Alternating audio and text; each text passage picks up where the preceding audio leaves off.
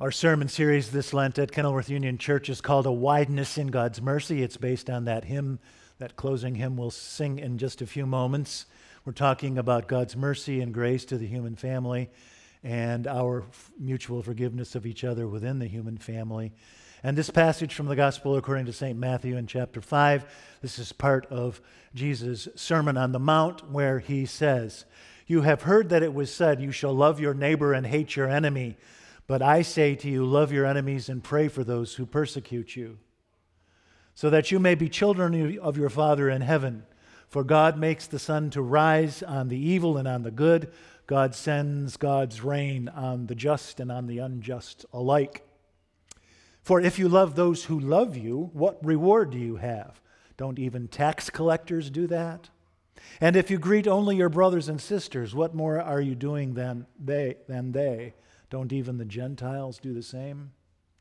Be perfect, therefore, even as your Father in heaven is perfect. Pray with me. May the words of my mouth and the meditations of our hearts be acceptable in thy sight, O Lord, our rock and our Redeemer. Amen. So, I'm glad you're among the few and the brave who have stayed in town this week to think with me about what forgiveness means I'd like to talk with you for a minute about what forgiveness is and then say a couple of things about what forgiveness is not.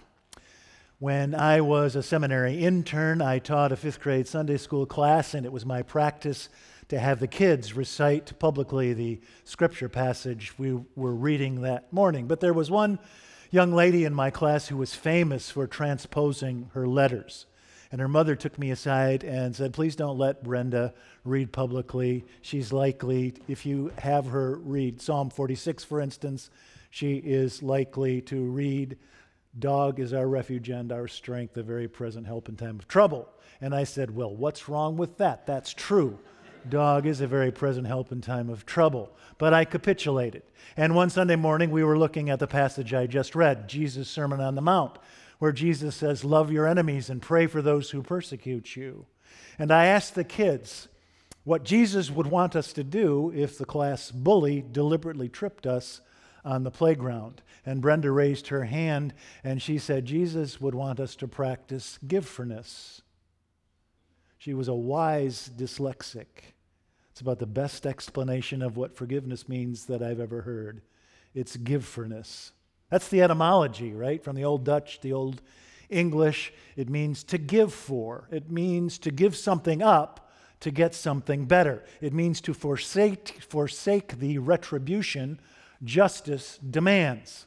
So, a man is unfaithful to his wife. It was a one time thing. He was on a business trip or something. He adores his wife, but he spends a few nights at the Comfort Inn. They go to the therapist many times. He begs her to forgive him. Finally, she does. I forgive you. What's the subtext of those three simple words?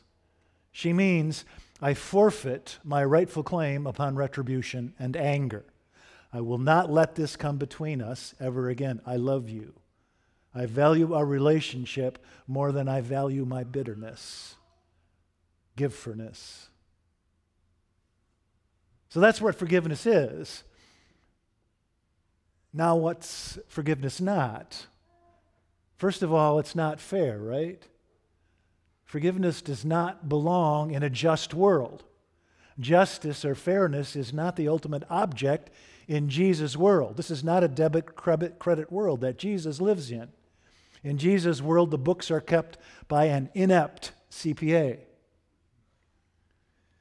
So, in this world, in our world, we rejoice when justice is done, right? In New Jersey a while back, a man got his fourth driving under the influence offense. Fourth one, second in 11 days. And the judge just threw the book at him. A year in jail, a $4,000 fine, five years probation, and get this 24 years without a driver's license. The guy was about 40 years old. He might be able to drive the car for the first time to pick up his first Social Security check. And I remember my gut level reaction to that sentence. Hallelujah, I said to myself. All the rest of us are safer on the streets. Our world is a zero tolerance world. Bring a gun to school and you get expelled. No questions, no excuses, no second chances. No second chances for priests who abuse children. No more shuffling pedophiles around from parish to parish. No second chances. We can't afford mercy. People get hurt. So that's the first thing forgiveness is not. It's not fair. That's not the ultimate object of Jesus' world. The second thing forgiveness is not is excusing, right? There's a difference between forgiving someone and excusing someone. Forgiving does not mean that you ignore the wrong or try to understand it. C.S. Lewis says, Take it first about God's forgiveness. I find that when I think I am asking God to forgive me, I am often in reality, unless I watch myself very carefully, asking God to excuse me. Forgiveness says, Yes, you have done this thing, but I accept your apology. This will not come between us ever again. But excusing says, I see that you couldn't help it or didn't mean it you weren't really to blame. If one was not really to blame, then there's nothing to forgive. Right? Forgiving is also not forgetting. We say it all the time forgive, forgive and forget. But I'm not sure we mean that. You can't forgive something you've forgotten, right? If you've forgotten it, it's gone from your brain. It's just gone. There's nothing left to forgive. Or if forgiving is a special kind of forgetting, then it's like this. You know who Clara Barton is, right? Clara Barton was a clerk in the patent office in Washington, D.C. in the 1850s until she got fired for her anti slavery opinions. And then she returned to the district in 1861 and began tending to the wounded Union soldiers streaming into the district from the battlefields. And then she went out to the battlefields to care for them.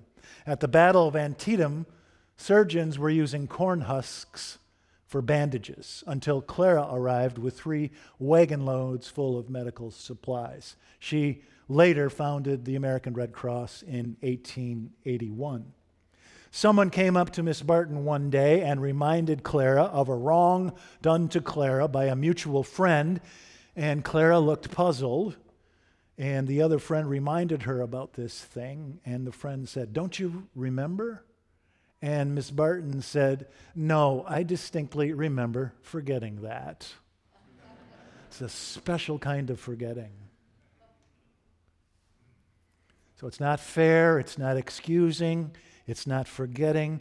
What it is, is integral to our life together as a human community. We cannot live unless we forgive. We cannot live unless we are forgiven. Last month, Bret Stephens published a column in the Times with this title Why Governor Northam Should Not Resign. Remember Governor Northam of Virginia, black faced comedian from his medical school yearbook? And I kind of winced when I read that title because at the time I thought he should resign. But then Mr. Stephens persuaded me. He asked, Have you ever told or laughed at an ethnic joke? Have you ever said, that's so gay when something turned out to be not the way you wanted it to be? Have you ever made ugly generalizations based on ethnic stereotypes? And then Mr. Stephens says, Our worst moments and our dumbest utterances shouldn't define us. We deserve to be judged by the decency of our intentions and the totality of our deeds we are entitled to a presumption of innocence, a measure of forgiveness, and multiple opportunities for redemption. Multiple opportunities for redemption. You know, George W. Bush had a kind of a wild and crazy youth. He defended himself by saying, When I was young and irresponsible, I was young and irresponsible. Multiple opportunities for redemption. You remember what Annie Lamott says, right? That crazy Presbyterian from the West Coast? Refusing to forgive is like drinking rat poison and then waiting for the rat to die.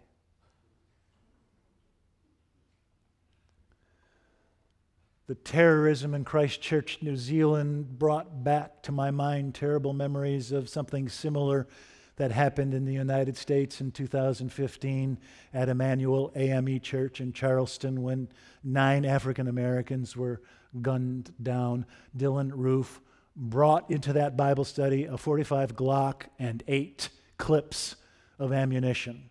That eight is important because he wanted to have exactly 88 bullets.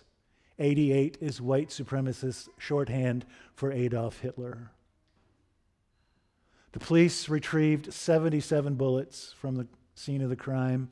54 of them were in the bodies of the victim, victims, including eight in the body of Myra Thompson. And when her husband Anthony explained how why he decided to forgive Dylann Roof, he said it wasn't for Dylann Roof's sake, but for his own. When I forgave him, he said, my peace began. I'm done with him. I'm free. He has no control over me. Mother Emanuel Church is about 400 yards from the John C. Calhoun Monument. John C. Calhoun, unflagging defender of slavery, father of Southern secession. This monument is 80 feet high. The church is seven blocks away from a museum honoring the Confederacy. I'll bet Mr. Thompson is willing to forgive all of white America.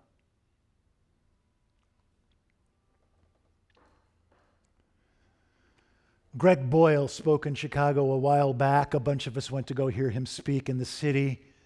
I'm so delighted to learn that many of you admire Greg Boyle as much as I do.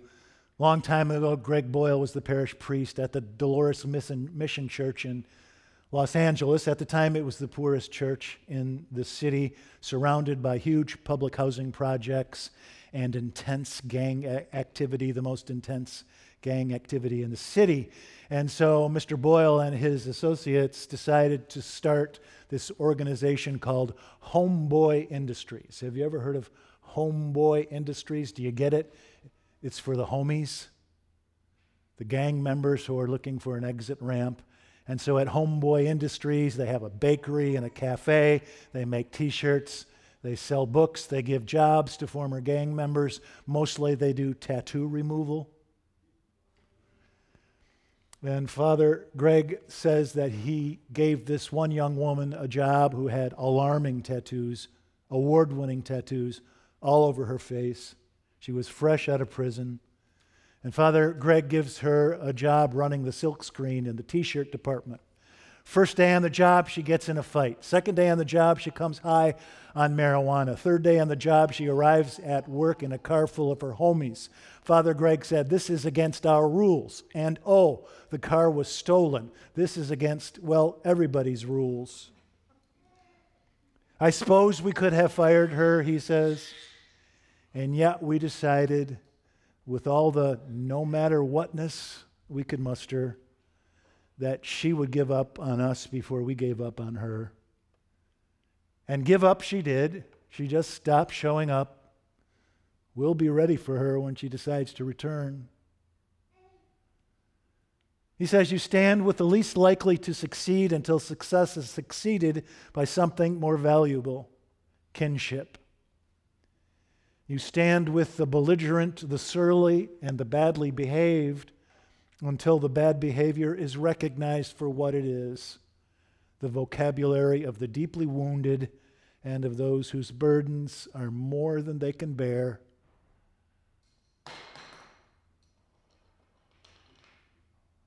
Father Greg says there's no question that everybody at Homeboy Industries would be fired anywhere else including me. Just ask my board. But our job is to see in the homies what they can't see in themselves until they do. I love the way he puts that. No matter whatness. How much, no matter whatness, can you muster for those who have made a mistake? In the name of the Father, and the Son, and the Holy Ghost. Amen.